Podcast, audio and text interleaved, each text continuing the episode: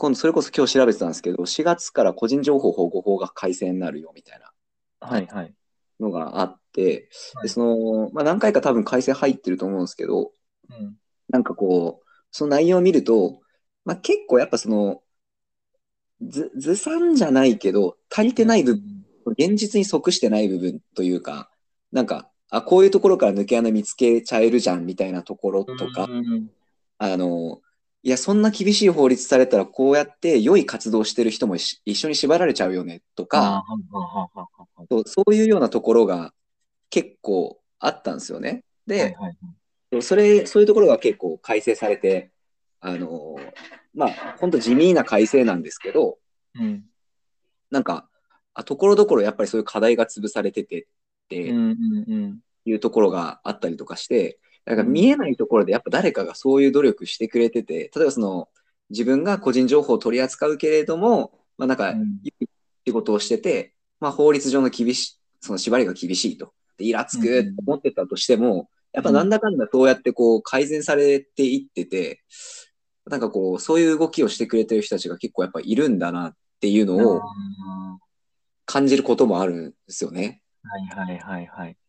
だからこう、うーん、なんていうか、そう、その、それを良しとするわけじゃないんだけれども、その、例えばそうやってズルする人たちのことを、その、俺は認めないっていうのと別に、社会はどう、その人たちをどうしようとしてるんだろうっていうのを見ると、はい。案外、あ、なるほど、これが今の日本社会の回答かっていうのが見えてきたりする気がしてて、うんうんうんうんなんか、あ、そういうことね。まあ、じゃあ、その判断に任せましょうか。結局なるみたいなのが 僕の感じなんですよ。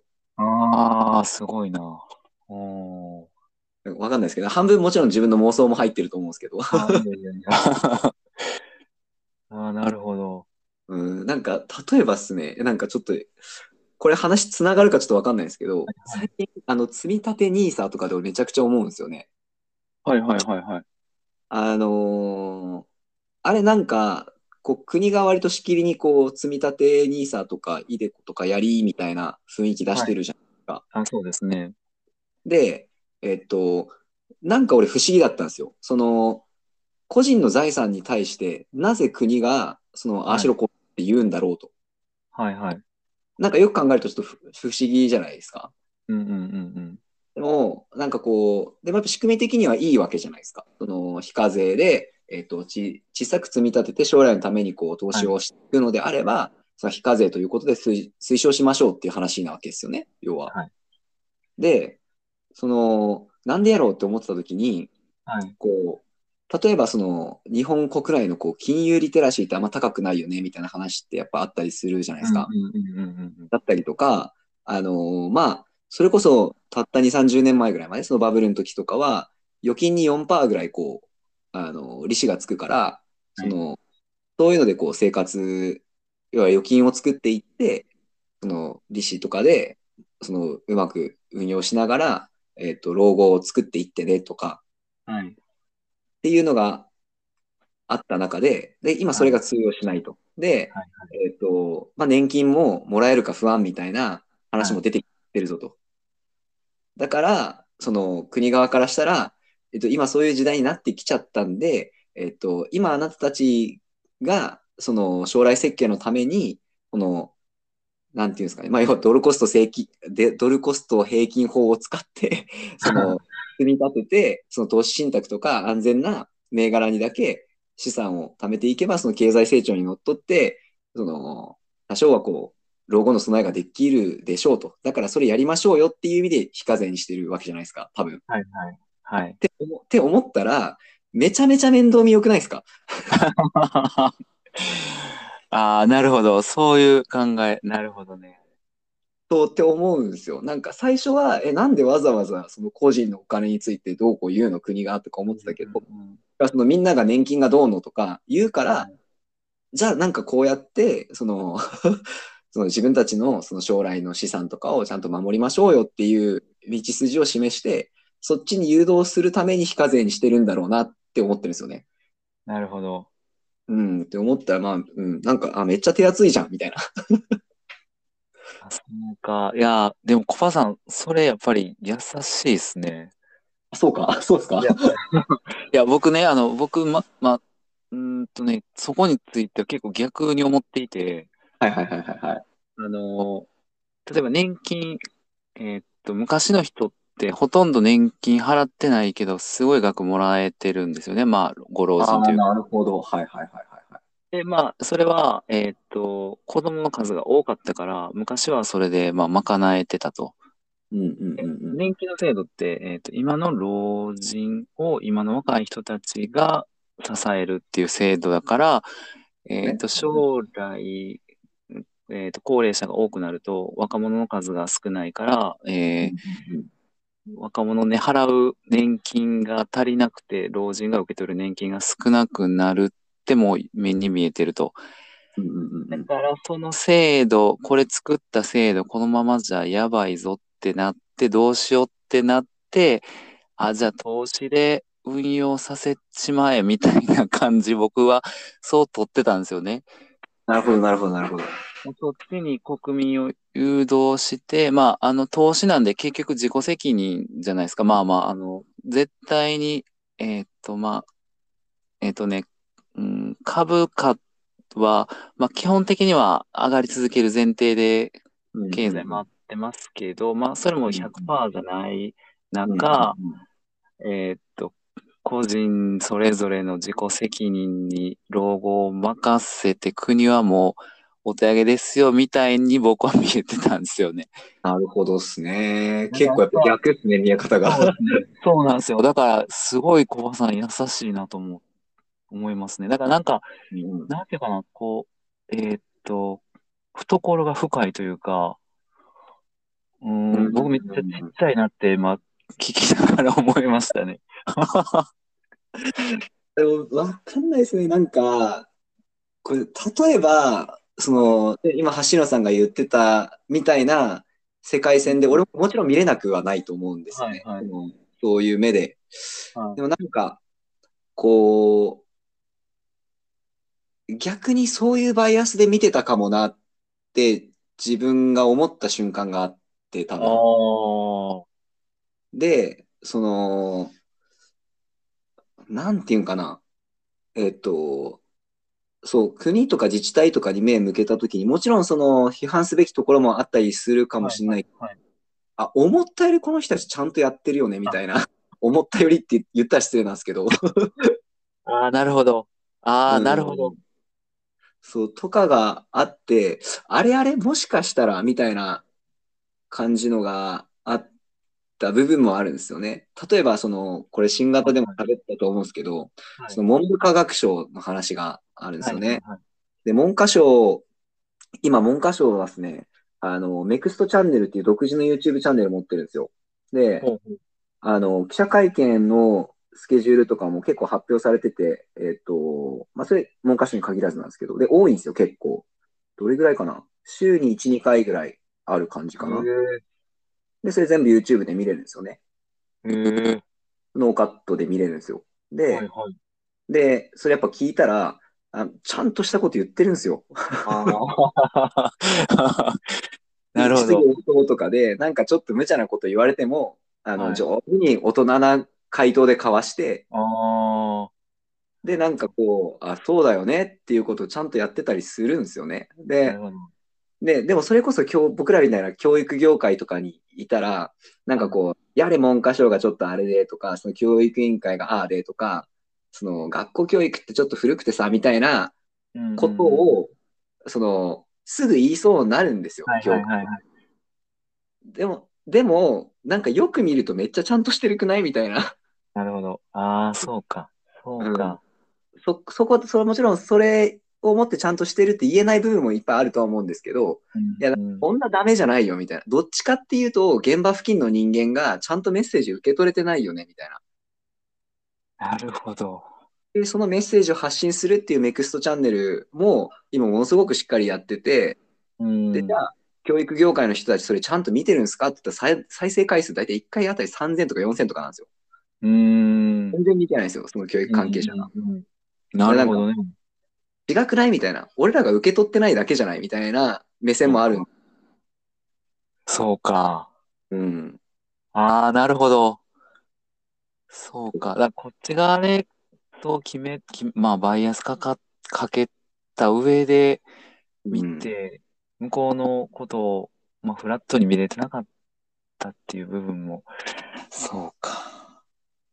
うん、なんかまあ、結構、その友達にその政治周りの動きしてたやつとかもちょっといたりとかして、ああ、はいはいはい。やっぱ話聞くと政治家すごいんですよね。あーなるほど。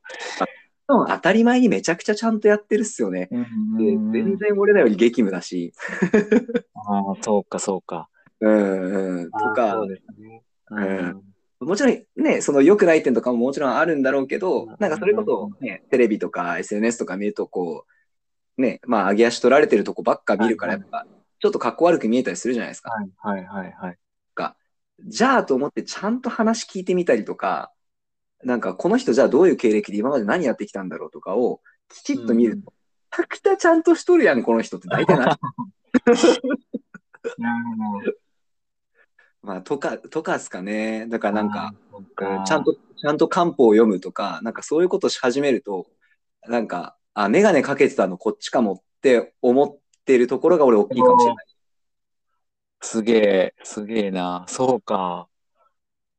いやー、確かに、な政治家とか、まあ僕ちょっと、まあ政治家なりたいなぐらいは思う、うんうんうん思うぐらい、まあなんていうんですかね、せ、それなんで思うかっていうと、うんうんえーっと、なんか、見てる政治家の人たちが別にすごく感じてないっていうのもあったなって今思ったんですよね。うんうんうんまあそれはちゃんと見れてないから、お前ら全然やってへんやんけっていう目で見てるからそう見えてただけや。かもしれないんですよね。ああ、いや、確かにめっちゃ頑張ってるなっていう目では見てなかったですね。なんかう、んテレビで報道される、週刊誌に叩かれるような印象がまあ頭にくるのでうん、確かに。そうなんですよね。なんか僕も多分子供の時からやっぱこう、ね、や、そのテレビとかニュースとかでこう政治家がその、いや、くだらんことで喧嘩してますよとか、また僕やらかしましたよとか、そういう話ばっか聞いてるわけじゃないですかそ。うですね。はいはい。でもこう、今っすね、その彼ら一人一人のウィキペディアとか読めるんですよね。ああ、大量の情報があって、やっぱそういうのをこう、ずわーっと見ていくと、いや、ちょっと待って、こいつすげえぞってやっぱなるんですよ。ああ、はいはいはい。なるほど。うん。とかっすね。結構、構。うん。表面しか見てなかったってことやな。そうか。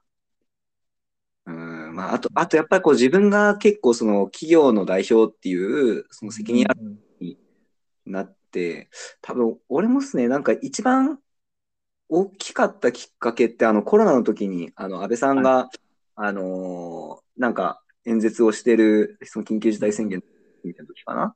はいのが結構印象に残ってて、はい。あの、要はコロナになった時に、やっぱ、俺らぐらいのその企業でも、もうお客さんに何て言おうとか、これどう対応すればいいんだとか、スタッフからコロナ出たらどうしようとか、もういろんな、こう、こととか責任問題にものすごく直面するんですよね。うんうんうんうんうんで、その、まあ極端な話、例えばお客さんからそう金返せと思われるようなこともあるかもしれないしはいはいはいはい。変な話、なんかしくじったら訴えられるかもしれないし、会社潰れるかもしれないし、そのね、スタッフの生活どうしようとかうのん1億何千人バージョンを今この人やりよるんやって思ったんですよ。その安倍さん。ああ、なるほど。タレにならんぞ。あ確かに。うん、今、今だかつてその世界が経験したことない出来事に直面して、それをこう、1億何千人相手に、じゃあこれでいこうと思いますっていう決断を下してみんなにこう、一致団結を呼びかけてる姿だったんですよね。うんうんうんうん。これは、その言ってることがちょっと正しいとかおかしいとかいう次元じゃないと。うん あそこに立てますかっていう話やなと思って。ああ、確かにそうか。うん。とてつもないプレッシャーやと思うんですよね。いや、そうですね。うん。なんで、まあなんか、そういう目でも見始めてとかですかね。なるほど。え、小松さん、それで昔からですか？その、えーそういう目で見れるのは。いやー、どうかな。でもなんか、やでもどっちかっていうと、俺もなんかこう、ね、それこそ橋野さんが言ってたみたいに、なんか、はいもう政治家とかただのおっさんでしょみたいな。俺に変われ、俺に変われ、俺の方がいいこと言うわぐらいの気持ちあったって思ってた。はいはい。あったし、言ってたみたいに、いや、学校ってな、みたいな、あのやり方どうなんか、その文科省うぜえとか思ってたこといっぱいあるんですけど、なんていうか、やっぱ本気で取り組んだら、そことぶつかった時に、はい。なるほど、あんたたちそういう事情で動いてたんですねっていうのがやっぱ見えてきたりするんですよね。うん。教育委員会と、まあ、話した時に、なるほど、そうか、確かにこの人に文句言ってる方が筋違いだって思う瞬間はあ、はあ、はあ、はとあ。か。そうですね、そういうのをやっぱこう、一個一個誤解、誤解がほどけていった感じかな。そうか。うまあ、ちゃんと、まあ、本気と本気でぶつかった時に見えてくるものみたいな、ですかね。ね、まあなんか自分がやっぱこう体験する側になった時になるほどってなるとか、ううんん、ぶつかってみてとかかな、なのかな。そうか。せ、そうか。でもそれ、難しいな。そんな体験、一社会人では 難しいな。どうしよそうでね。でも、あと、まあなんかやっぱりその、ちょっとバイアス外して見てみるっていうのはすごく大事じゃないかなって思ったりしたっすね。う。でもね、そのバイアスかけてることに気づいてないことって多くないですか？なんですよ。そうなんですよ。ねえ、それだから、う。うんん、むずい。ね、だからバイアスかけてるかもなっていう目線を結構持つようにはしてるっすね。ああ、なるほど、なるほど。うん。はい、はい、はい。これつまんな、つまんなくね、あれ、あれ、あれなんなんとか思ったときに、いや、はいもったら俺がその良さを分かってないだけかもあっていう目線を持つように、ちょこちょこ頑張ってしてるっていう感じはありますね。あ、ねえ、すげえ。え、じゃあ、小林さん、あの、あれですか、えーっと、変な話、こいつもう大嫌いみたいな人っているんですか？もう受け入れられへんみたいな感じになるような人っていうのは存在します？まあやっぱその、えっと、理屈じゃないところではあるっすよね。あいや、もう、もう無理。絶対お前と付き合いたくねえみたいなのとか、あ、はいははい。やっぱいっぱいあるっすね。とか、こいつうざとかはあるっすけど、はいはい。あるっすけど、あのーやっぱなんていうんかな、俺がこう思うのが、その、結構子供の教育やってるじゃないですか。はいはいはい。